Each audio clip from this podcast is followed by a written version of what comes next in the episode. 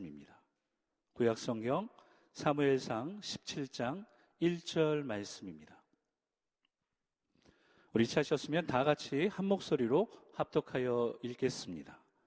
블레셋 사람들이 그들의 군대를 모으고 싸우고자 하여 유다에 속한 소고에 모여 소고와 아세가 사이에 에베스다밈에 진침해. 아멘. 저는 오늘 본문의 말씀을 통하여 눈높이라는 제목으로 하나님의 은혜를 전하겠습니다. 성도 여러분, 눈높이라는 말 많이 들어보셨죠? 뉴스를 통해서 또 신문을 통해서 국민의 눈높이에서 정치를 하겠다. 학생의 눈높이에 맞는 교육을 하겠다. 또 눈높이를 맞추어 소통을 하겠다. 이렇게 많이 사용되는 이 눈높이라는 단어의 뜻은 사물을 보거나 상황을 인식하는 안목의 수준을 말한다라고 되어 있습니다. 조금 더 쉽게 표현을 하면요. 무엇인가를 보고 판단하거나 생각하는 차이를 눈높이라고 말하는 것입니다. 아이들의 눈높이로 생각하고 설명한 것을 어른들이 맞추는 TV 프로그램이 있었습니다. 문제가 쉽지 않더라고요. 성도 여러분도 한번 도전해 보시기 바랍니다. 제가 총 다섯 가지의 문제를 드릴 텐데요. 첫 번째 문제입니다. 이건 딱 손가락만 해요. 이건 딱 손가락만 해요. 아이들이 아이들의 눈높이로 생각하고 설명한 것인데 뭘까요? 무엇이 딱 손가락만 할까요? 정답은 콧구멍입니다. 콧구멍. 지금 몇 분은 정말 맞나 하고 넣어보시는 분도 계시는 것 같은데요. 두 번째 문제 드리겠습니다. 엄마가 아빠랑 외출할 때 이걸 해요. 엄마가 아빠랑 외출할 때 이걸 해요. 뭘까요? 엄마가 외출할 때 하는 것. 정답은요, 변신입니다. 변신. 도대체 얼마나 달라지길래 아이의 눈에는 변신이라는 말이 생각이 났을까요? 세 번째입니다. 세 번째. 혹시 우리 집이 아닌가 잘 생각해 보세요. 아빠가 제일 크고 그 다음이 나예요. 엄마가 제일 작아요. 집집마다 다를 수는 있어요. 엄마가 제일 큰 집도 있을 수 있습니다. 뭘까요? 방귀입니다. 방귀. 방귀. 네 번째 문제입니다. 이런 경험 한 번씩은 다 있으실 텐데요. 내 양말에 빵꾸가 났는데 친구가 자기 집에 놀러 가재요. 조금 어려워. 네 글자입니다. 뭘까요? 내 양말에 빵꾸가 났는데 친구가 자기 집에 놀러 가재요. 정답은요? 콩닥콩닥입니다. 콩닥콩닥. 이 콩닥콩닥은요, 몹시 놀라거나 설레어서 심장이 조금씩 자꾸 뛰는 모양을 나타내는 말인데 어린아이들은 이것을 이렇게 표현합니다. 마지막 문제입니다. 혹시 여태까지 다 맞추신 분은 마지막 문제도 맞추시길 바라고 혹시라도 한 문제도 못 맞추신 분은 이 문제를 꼭 맞추셨으면 좋겠습니다. 마지막 문제. 이건 작지만 들어있을 건 다 들어있어요. 작지만 들어있을 건 다 들어있어요. 뭘까요? 정답은 씨앗입니다. 씨앗. 씨앗은 작지만 그 안에 들어있을 것이 다 들어있다. 아이들은 이렇게 설명했습니다. 저는 다 탁월하다고 생각하지만 특별히 씨앗을 설명하는데 작지만 들어있을 건 다 들어있어요. 이 설명을 들으면서 야, 정말 아이들이지만 탁월하다라는 생각을 하게 됐습니다. 성도 여러분, 이제 말씀을 들으실 때 말씀의 작은 씨앗을 여러분 마음밭에 잘 심으실 수 있기를 축복합니다. 말씀의 작은 씨앗 안에는 저와 여러분의 인생을 변화시키고 우리의 마음을 만지시는 하나님의 은혜가 있는 줄로 믿습니다. 계속 문제를 내서 죄송한데요. 구약 성경을 읽다 보면 많이 나오는 나라들이 있는데 그 중에 블레셋이 많이 나옵니다. 블레셋은 구약 성경에 몇 번이나 나오는지 혹시 아십니까? 무려 250번이나 나옵니다. 블레셋이라는 나라는 무려 250번이나 나옵니다. 이 블레셋은요, 이스라엘의 눈높이로 볼 때 두렵고 무섭고 떨리는 그런 존재였습니다. 그런 블레셋이 오늘 이스라엘과 전쟁을 하려고 합니다. 블레셋만으로도 머리가 아픈 상황인데요. 사울 왕은 더 큰 문제를 발견하게 됩니다. 우리 함께 사무엘상 17장 4절 말씀을 함께 읽어보도록 하겠습니다. 사무엘상 17장 4절 말씀입니다. 시작. 블레셋 사람들의 진영에서 싸움을 도두는 자가 왔는데 그 이름은 그 이름이 무엇입니까? 골리앗입니다. 블레셋 때문에 골치가 아픈데 더 큰 문제가 생겼는데 그 문제는 바로 골리앗이었습니다. 왜 골리앗이 더 큰 문제인가 하면 골리앗은요, 전쟁이 시작되기도 전부터 사기를 꺾어 놓는 존재였기 때문에 그렇습니다. 전쟁을 해보기도 전부터 사기를 꺾어 놓는 존재가 바로 골리앗이었습니다. 군대 다녀오신 분들은 잘 아실 거예요. 그리고 운동 경기를 할 때도 마찬가지입니다. 사기는 중요한 것입니다. 사기가 꺾이면 아무것도 할 수 없어요. 전쟁에서 사기가 꺾인다는 것은요, 벌써 50%는 진 것과 같다라는 의미가 됩니다. 골리앗이 얼마나 대단하길래 전쟁이 시작되기 전부터 이스라엘 군대의 길을 죽이는지 성경은요, 그 골리앗을 설명하는데 무려 네 절이나 사용하고 있습니다. 우리 길지만 함께 읽어보겠습니다. 사무엘상 17장 4절에서 7절까지의 말씀입니다. 함께 읽겠습니다. 시작. 그의 키는 여섯 규빗 한 뼘이요. 머리에는 노투구를 썼고 몸에는 비늘 갑옷을 입었으니 그 갑옷의 무게가 놋 5천 세겔이며 그 창자루는 배틀째 같고 창날은 철 600세겔이며 방패든 자가 앞서 행하더라. 아멘. 저와 여러분이 글로만 보아도 골리앗이 얼마나 강력하고 위협적인 존재인지 알 수 있습니다. 골리앗을 조금 더 쉽게 표현하면요. 골리앗의 키는 6규빗 한 뼘이다. 그렇게 되어 있는데요. 2m 95cm 정도 되는 겁니다. 2m 95cm. 미국식으로 계산해 보니까 9.68피트 정도 되더라고요. 9.68피트. 놀라지 않는 거 보니까 다 9피트 정도는 되시나 봐요. 키가. 키가 9.68피트. 듣는 것만으로는 좀 이해가 안 되시는 것 같아서 제가 사진을 한 장 준비했습니다. 여러분 잘 아시는 천하장사 강호동. 이 강호동 씨가요, 키가 1m 82cm예요. 미국식으로 했더니 5.97피트 정도 됩니다. 딱 봐도 천하장사처럼 생긴 사람이 5.97피트예요. 그런데 이런 이런 강호동도 거인이라 불리우는 최용만 옆에 서면 어린아이처럼 보입니다. 왜 그런 줄 아십니까? 최용만 씨는 키가 2m 18cm, 7.15피트이기 때문에 그렇습니다. 보십시오. 강호동 씨도 어린아이처럼 보이지 않습니까? 자, 여러분 이제 상상해 보셔야 합니다. 이렇게 커 보이는 2m 18cm의 최용만도요. 2m 95cm의 골리앗 옆에 서 있다면 얼마나 초라해 보이겠습니까? 하물며 일반 이스라엘 군인이 골리앗을 보고 있다면 그 골리앗이 얼마나 무섭고 두렵고 떨리는 존재였을까요? 그런데 여기서 끝이 아닙니다. 골리앗이 입은 갑옷의 무게는요, 57kg이나 됩니다. 125.7파운드. 보통 성인 여성 몸무게보다 많이 나가는 거예요. 그런 갑옷을 입고 있는 사람이 골리앗입니다. 골리앗이 들고 있던 창의 날의 무게만 창의 무게가 아니고요. 그 창에 있는 날의 무게만 7kg, 15.4파운드. 골리앗은 정말로 보기만 해도 두렵고 무섭고 떨려서 기가 꺾이는 존재가 맞는 것입니다. 그런 골리앗이 사울 왕에게 이런 제안을 합니다. 사무엘상 17장 10절 말씀 우리 함께 읽어보겠습니다.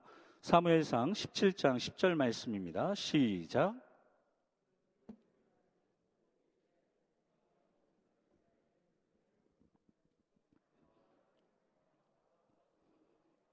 아멘. 사람을 보내어 나와 더불어 싸우게 하라 이런 제안을 합니다. 이 말을 들은 이스라엘과 사울 왕은 어떤 반응이겠습니까? 우리 그 다음 말씀인 17장 11절 함께 읽겠습니다. 사울과 온 이스라엘이 블레셋 사람의 이 말을 듣고 놀라 크게 두려워하니라. 사울 왕과 이스라엘이 놀라 크게 두려워할 수밖에 없습니다. 블레셋만으로도 힘든 상황인데 이런 상황 속에 골리앗과 같은 장군이 있다니 아무리 눈을 크게 뜨고 찾아봐도요 이스라엘에는 골리앗과 싸울 만한 장군이 군인이 없습니다. 성도 여러분, 저와 여러분의 인생도 마찬가지가 아닙니까? 2021년이 새롭게 시작되었습니다. 새로운 각오, 새로운 마음으로 2021년을 시작했지만요. 생각하지, 생각하지 못했던 상황이 블레셋처럼 우리를 찾아오고요.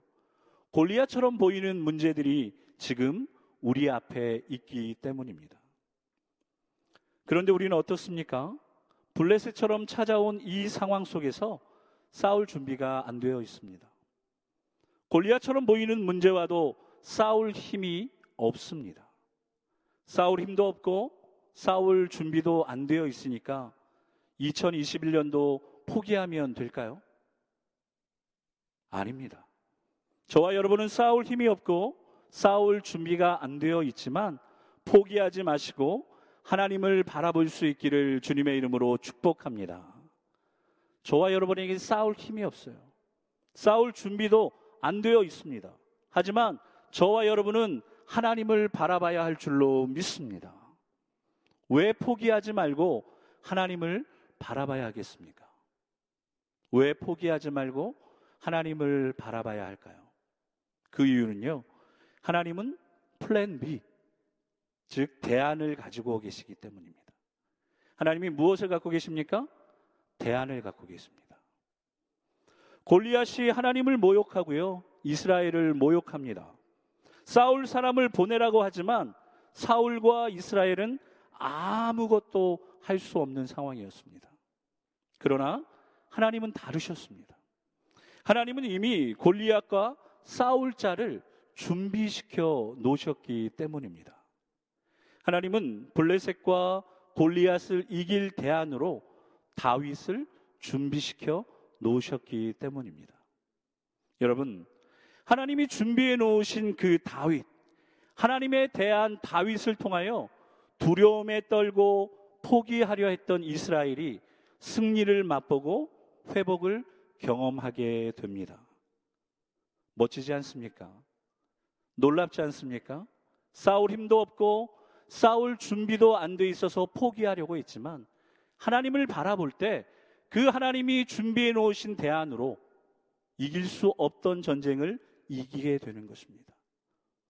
상한 마음이 회복해 되는 것입니다. 저와 여러분의 삶에도 이미 예비해 놓으신 하나님의 대안이 있는 줄로 믿습니다. 있는 줄로 믿습니다. 나는 블레셋과 싸울 힘이 없습니다. 나는 골리앗과 싸울 준비도 되어 있지 않습니다. 그런데 하나님은 그런 나를 위해 대안을 준비해 놓고 계십니다. 이것을 믿는 것이 신앙생활입니다. 여러분 지금 신앙생활 하고 계시잖아요. 그 신앙생활을 제대로 하는 것이 무엇입니까? 나는 싸울 힘이 없고 나는 싸울 준비도 안 되어 있지만 그래도 포기하지 않고 하나님을 바라볼 때 하나님이 예배해 놓으신 그 대안을 발견하는 것이 바로 신앙생활입니다. 우리는 이 신앙생활을 잘하기 위해서 나를 위해 준비해 놓으신 하나님의 대안을 발견하기 위해서 저와 여러분이 해야 될 것이 있는데요. 그것이 무엇이냐면 우리는 하나님과 눈높이를 맞춰야 한다는 것입니다. 성도 여러분, 뭘 맞춰야 합니까?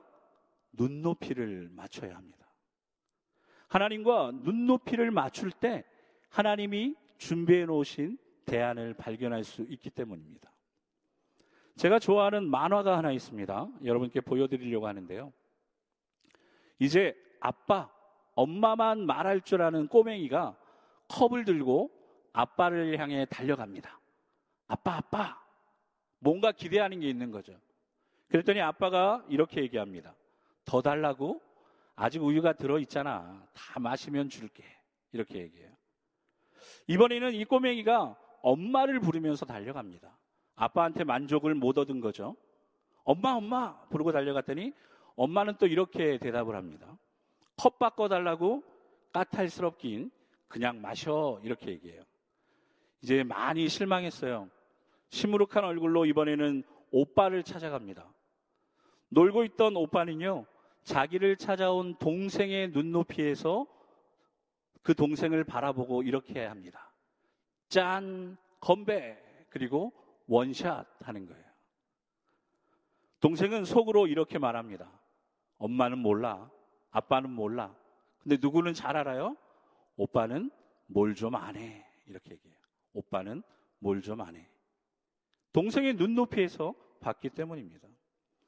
뭘 좀 아는 분이 한 분 더 있어서 소개하려고 합니다. 이제 보여드릴 사진은요, 2016년 6월 최재천 국립생태원 원장이 우리 들꽃 포토 에세이 공모전 시상식을 하는 장면입니다.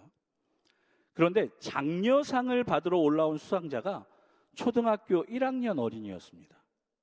보통은 어른들이 올라오는데 생각지도 못한 초등학교 1학년 학생이 장려상을 받으러 온 거예요.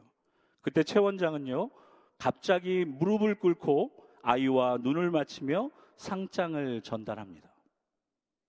국립기관의 수장이면서 이화여대의 석자 교수인 어른이 어른, 어린아이와 눈을 맞추기 위해서 기꺼이 무릎을 꿇은 것입니다. 다음 사진을 보시면요. 자신과 눈높이를 맞추기 위해서 무릎을 꿇은 할아버지와 함께 사진을 찍는 어린아이의 얼굴이 보이십니까? 그 어린아이의 미소는 행복함을 나타내고 있습니다. 언제나 자신이 위로만 쳐다봐야 했던 어른이 자신과 눈높이를 맞추기 위해서 무릎을 꿇어주다니. 야, 세상에 이런 일도 다 있구나. 인생 살만하구나. 그런 표정으로 사진을 찍고 있는 것입니다. 성도 여러분, 동생의 마음을 아는 오빠처럼 어린아이를 배려하는 어른처럼 나를 누구보다도 잘 아시고 나를 배려하시는 분이 계십니다. 누구십니까? 하나님이십니다. 저와 여러분을 누구보다도 잘 아시고 저와 여러분을 누구보다도 배려하시는 분 하나님이십니다. 우리를 사랑하사 죽기까지 사랑하신 하나님은요, 우리와 눈높이를 맞추시기 위하여 높은 하늘 보좌를 버리시고 낮은 이 땅에 내려오셨습니다. 그리고 우리의 모든 죄를 위하여 십자가에서 죽으셨다라는 것입니다. 그 예수를 그리스도로 믿어 저와 여러분은 구원받은 줄로 믿습니다. 이제 저와 여러분이 구원받은 자처럼 구원받은 자답게 하나님과 눈높이를 맞추는 삶을 살아야 하는 것입니다. 하나님과 눈높이를 맞출 때 지금까지 볼 수 없었던 것을 보게 됩니다. 하나님과 눈높이를 맞출 때 지금까지 알 수 없던 것을 알 수 있게 됩니다. 그런데 왜 우리는 하나님과 눈높이를 맞추지 않을까요? 성도 여러분, 우리가 신앙생활하고 하나님 앞에 예배하지만 정말 우리의 눈높이가 하나님과 맞추어져 있는가 하는 것입니다. 그런데 많은 사람들이 하나님과 눈높이를 맞추지 않습니다. 그 이유는요, 아직도 내 마음대로 살려고, 아직도 내 뜻대로 하려고 하는 그런 마음이 남아 있기 때문입니다. 그래서 우리는요, 우리의 인생의 실패를 경험하고 실수를 하게 되는 것입니다. 제가 그 증거를 보여드릴까요? 사무엘상 16장 6절 말씀 함께 읽겠습니다. 사무엘이 엘리압을 보고 마음에 이르기를 여호와의 기름 부으실 자가 과연 주님 앞에 있도다 하였더니 아멘. 사울 다음 왕을 뽑아야 하는 사무엘이요. 엘리압을 보자마자 좋아합니다. 야, 역시 하나님이 기름 부으실 자 엘리압이다. 하나님에 대한 엘리압이다. 그러나 하나님이 사무엘에게 뭐라고 말씀하시는지 아십니까? 7절 말씀 함께 읽겠습니다. 여호와께서 사무엘에게 이르시되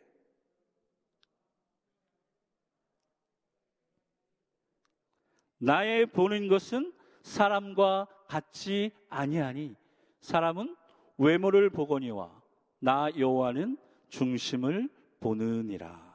아멘. 사무엘의 눈높이로 보았던 엘리압은요, 하나님의 대안이 아니었어요. 사무엘이 보자마자, 야, 엘리압이다. 근데 그 엘리압은 하나님의 대안이 아니었다라는 것입니다. 성도 여러분, 사람의 눈높이로만 보면 사무엘처럼 실수할 수 있습니다. 사람의 눈높이로만 보면 사울처럼 실패합니다.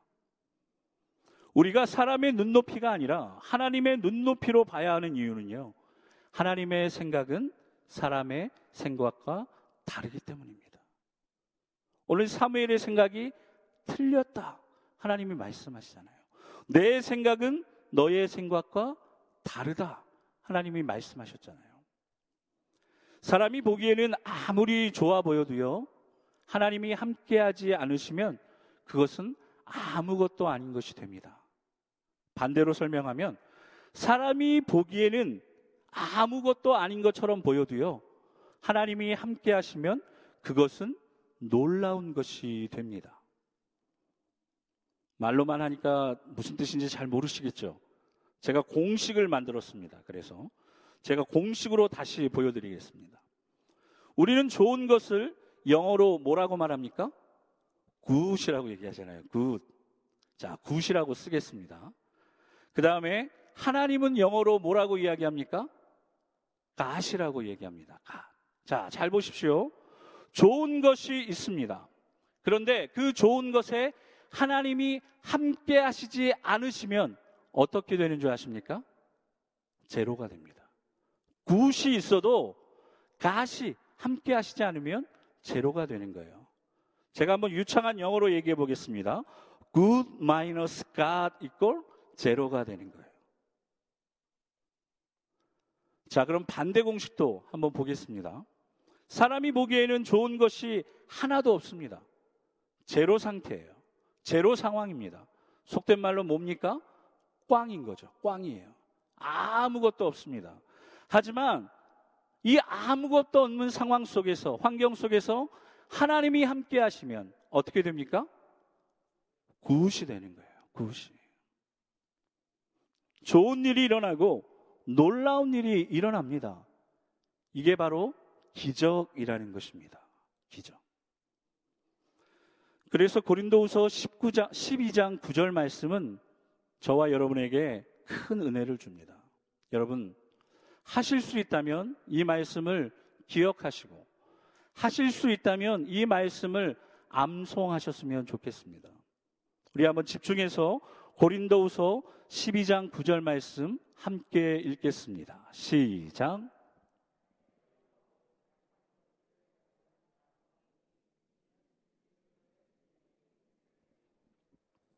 아멘. 나의 여러 약한 것들에 대하여 자랑하리니 이는 그리스도의 능력이 내게 머물게 하려 함이라. 성도 여러분, 나의 약함을 어떻게 해야 됩니까? 자랑해야 돼요. 나의 약함을 자랑해라. 나의 약함을 감사해라. 하나님은 그렇게 말씀하고 있습니다. 자, 저를 따라서 한번 고백해 보겠습니다. 한번 두 손을 가슴에 모으시고요. 우리 한번 나의 약함을 자랑하겠습니다. 나의 약함을 감사하겠습니다. 여러분, 세상에서 이렇게 이야기하면 제정신이 아니구나. 이렇게 손가락질 받을 거예요. 그런데 오늘 하나님은 약함을 자랑하고 약함을 감사하라 말씀하십니다. 왜 그렇습니까? 나의 약함을 인정할 때 그리스도 예수의 능력이 나에게 임하기 때문입니다. 나의 약함을 감사할 때 그리스도 예수의 은혜가 나에게 넘치기 때문입니다. 이 말씀도요, 아까 보여드린 공식에 적용해 볼까요? 나의 약한 것은 무엇입니까? 제로예요, 제로. 근데 아무것도 없어요. 연약해요. 부족해요. 근데 이것을 하나님께 가지고 나아가 자랑하고 감사하면 하나님이 함께 하심으로 굿이 되죠. 혹시라도 이것도 약하고 저것도 약하고 이것도 없고 저것도 없는데 그래도 가능합니까? 물으시는 분이 있으면 약한 것이 많으면 많을수록 하나님 앞에 자랑하고 감사할 때 어떤 일이 일어납니까? 물론 이런 단어는 없습니다. 제가 만들었어요. 굿이 길어지고 많아지는 거예요. 여러분, 이것이 바로 성경이 말하는 은혜입니다. 저와 여러분의 매일매일 삶 속에서 겸손히 하나님 앞에 나의 약함을 고백하고 나의 약함을 인정할 때 하나님께서 역사하신다는 사실입니다. 그런데 중요한 건요. 교만한 사람에게는 아무런 역사도 나타나지 않는다라는 것입니다. 그렇다면 이제 저와 여러분이 어떻게 해야, 무엇을 해야 나의 약함을 인정하고 고백함으로 하나님의 눈높이로 우리의 인생, 우리의 가정, 특별히 사랑하는 우리 자녀들을 위한 하나님의 대안을 볼 수 있을까요? 어떻게 해야, 무엇을 해야 하나님의 대안을 볼 수 있겠습니까? 그것은요, 하루를 시작할 때 발바닥보다 무릎이 먼저 땅에 닿는 삶을 사는 것입니다. 저랑 같이 한번 읽어보겠습니다. 시작. 하루를 시작할 때 발바닥보다 무릎이 먼저 땅에 닿는 삶을 살아야 합니다. 하나님의 대안을 볼 수 있는 방법은 다른 것이 아니에요. 무릎을 꿇는 것입니다. 발바닥이 땅에 닿기 전에 무릎을 먼저 꿇을 때 하나님의 대안을 볼 수 있습니다. 성도 여러분, 발바닥은요, 내 힘, 내 생각, 내 경험으로 사는 삶을 의미하는 거예요. 그러니까 하루를 시작할 때 발바닥이 먼저 땅에 닿는다는 것은 내 힘으로 살겠습니다. 내 경험으로, 내 지혜로 살아보겠습니다. 그런 의미가 되는 것입니다. 발바닥에 땅바닥에 내 발바닥이 닿으면요. 무릎이 땅에 닿는 것보다 내 눈높이가 높아지죠. 그러니까 좋은 건 무엇이겠습니까? 멀리 볼 수 있고 빨리 볼 수 있을 거예요. 하지만 우리는 연약하고 부족하기 때문에요. 멀리 볼수록 감사는 잃어버리고 근심이 많아집니다. 많이 볼수록 평안은 잃어버리고 걱정이 많아지게 되어 있습니다. 그래서 빨리 보고 멀리 보는 것은 능력 없는 우리가 할 일이 아니라 능력이 많으신 하나님이 하시는 일이에요. 빨리 보고 멀리 보는 것은 우리가 할 일이 아니라는 것입니다. 우리가 할 일은요, 하루를 시작할 때 겸손히 무릎을 꿇고 능력이 많으신 하나님을 만나는 것입니다. 무릎은 하나님의 힘, 하나님의 생각, 하나님의 지혜로 사는 삶을 의미하기 때문입니다. 그렇기 때문에 성도 여러분, 발바닥보다 무릎이 먼저 땅에 닿을 때 하나님께서 준비해 놓으신 은혜를 부어 주십니다. 또한 하나님께서 예비해 놓으신 축복을 알게 하신다는 것입니다. 이제 예배를 마치시고 삶의 자리로 돌아가시면 매일 아침마다 발바닥이 땅에 닿기 전에 겸손히 무릎을 꿇으십시오. 그리고 하나님을 바라보십시오. 하나님, 나는 싸울 힘이 없습니다. 나는 싸울 준비도 안 돼 있습니다. 나의 약함과 나의 연약함 잘 아시지 않습니까? 이제 하나님께 눈높이를 맞춥니다. 이렇게 고백하십시오. 그때 저와 여러분의 삶엔 소망이 있고 저와 여러분의 삶엔 하늘의 지혜가 임하게 될 줄로 믿습니다. 제가 한 달 뒤인 2월 21일 날 다시 다시 설교를 하게 됩니다. 한 달 뒤인. 그때 제가 여러분께 물어볼 것입니다. 정말 하루를 시작하기 전에 겸손히 무릎을 꿇고 하나님과 눈높이를 맞추셨습니까? 제가 물어볼 거예요. 성도 여러분, 습관이 쉽게 변하지 않습니다. 발바닥이 땅에 먼저 닿던 인생이 무릎이 먼저 땅에 닿는 것 쉽지 않습니다. 왜 그런 줄 아십니까? 습관이 쉽게 변하지 않기 때문이에요. 변기 뚜껑 안 내려서 얼마나 혼납니까? 치약 중간부터 짜서 얼마나 잔소리 듣습니까? 이런 사소한 습관도 바꾸기 위해서는 적어도 3주, 21일의 노력이 필요해요. 제가 계산해 보니까 27일 후에 제가 다시 이 일부 예배에서 여러분을 만나게 됩니다. 성도 여러분, 우리의 인생을 바꾸는 습관인 발바닥이 땅에 닿는 것보다 무릎이 땅에 먼저 닿는 것이 쉽겠습니까? 쉽지 않습니다. 어렵습니다. 악한 마귀 사단이 우리가 하나님 앞에 무릎 꿇도록 가만히 내버려 두지 않습니다. 저와 여러분의 습관이 편한 것을 쫓기 때문에 무릎 꿇는 거 어렵습니다. 무엇보다도요, 내일 아침이 되면 어제 들었던 말씀 까맣게 잊어버리기 때문에 여러분, 발바닥보다 무릎이 땅에 닿는 것 힘듭니다.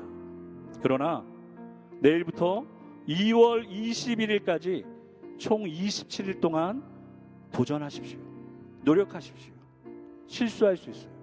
실패할 수 있지만 우리가 노력할 때 우리의 연약함과 약함을 보시는 하나님께서 우리에게 능히 감당할 수 있는 은혜도 허락하여 주실 줄로 믿습니다. 오늘 말씀 노트를 받으셨죠? 말씀 노트 마지막 부분을 보시면 제가 이런 날을 만들었어요. 2월 21일까지 27일 동안 도전하겠습니다. 도전. 그리고 사인하는 날을 만들어 놨어요. 여러분, 사인은 제가 해드릴 수 없습니다. 여러분이 직접 하시는 거예요. 사인하십시오. 그리고 발바닥이 땅에 먼저 닿았던 내 삶이 이제 하나님 앞에 변화되기 원합니다. 무릎이 먼저 땅에 닿는 삶을 살겠습니다. 내가 하나님과 눈높이를 맞추기 원합니다. 그리고 사인하십시오. 아침에 일어나면 무의식적으로 아무 생각 없이 발바닥이 먼저 땅에 닿았던 삶에서 겸손히 하나님을 의지함으로 하나님과 눈높이를 맞추기 위해 무릎이 먼저 땅에 닿는 삶 27일 동안 노력하시고 도전하십시오. 그때 우리의 삶에 블레셋과 같은 두려운 상황이 있을지라도 골리아처럼 보이는 큰 문제가 우리 가정과 자녀들에게 있을지라도 하나님께서 이미 대안을 예비해 놓으셨음을 알게 하시고 보게 하시고 깨닫게 하실 줄로 믿습니다. 이 믿음으로 발바닥보다 무릎으로 하루를 먼저 시작하십시오. 사람보다 하나님과 눈높이를 먼저 맞추십시오. 하나님이 주시는 지혜와 소망으로 블레셋과 같은 이 코로나 상황을 이겨내시고 골리앗과 같이 보이는 힘들고 어려운 문제들도 능히 해결하시는 성도님들 되시기를 우리 펠로십 교회 되기를 살아계신 예수 그리스도의 이름으로 축복합니다.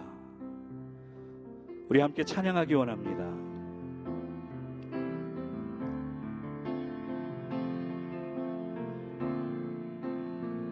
주님 바라보기 원합니다.